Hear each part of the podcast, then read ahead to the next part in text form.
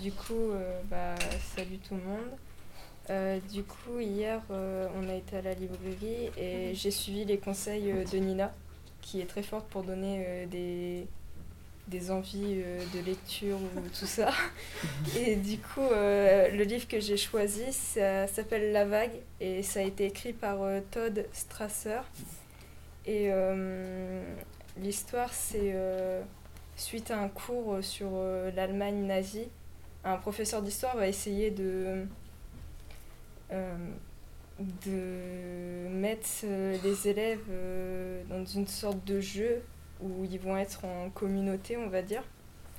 Et en fait, je suppose, j'ai pas tout lu, mais ça va partir un peu n'importe comment. ça va être un peu de la manipulation vite fait et juste euh, comme ça, on s'en rend pas compte et en fait ça s'immisce en nous. Enfin, c'est très psychologique. Et euh, du coup, euh, je sais que ce livre-là, il est étudié en philosophie, je crois, en terminale.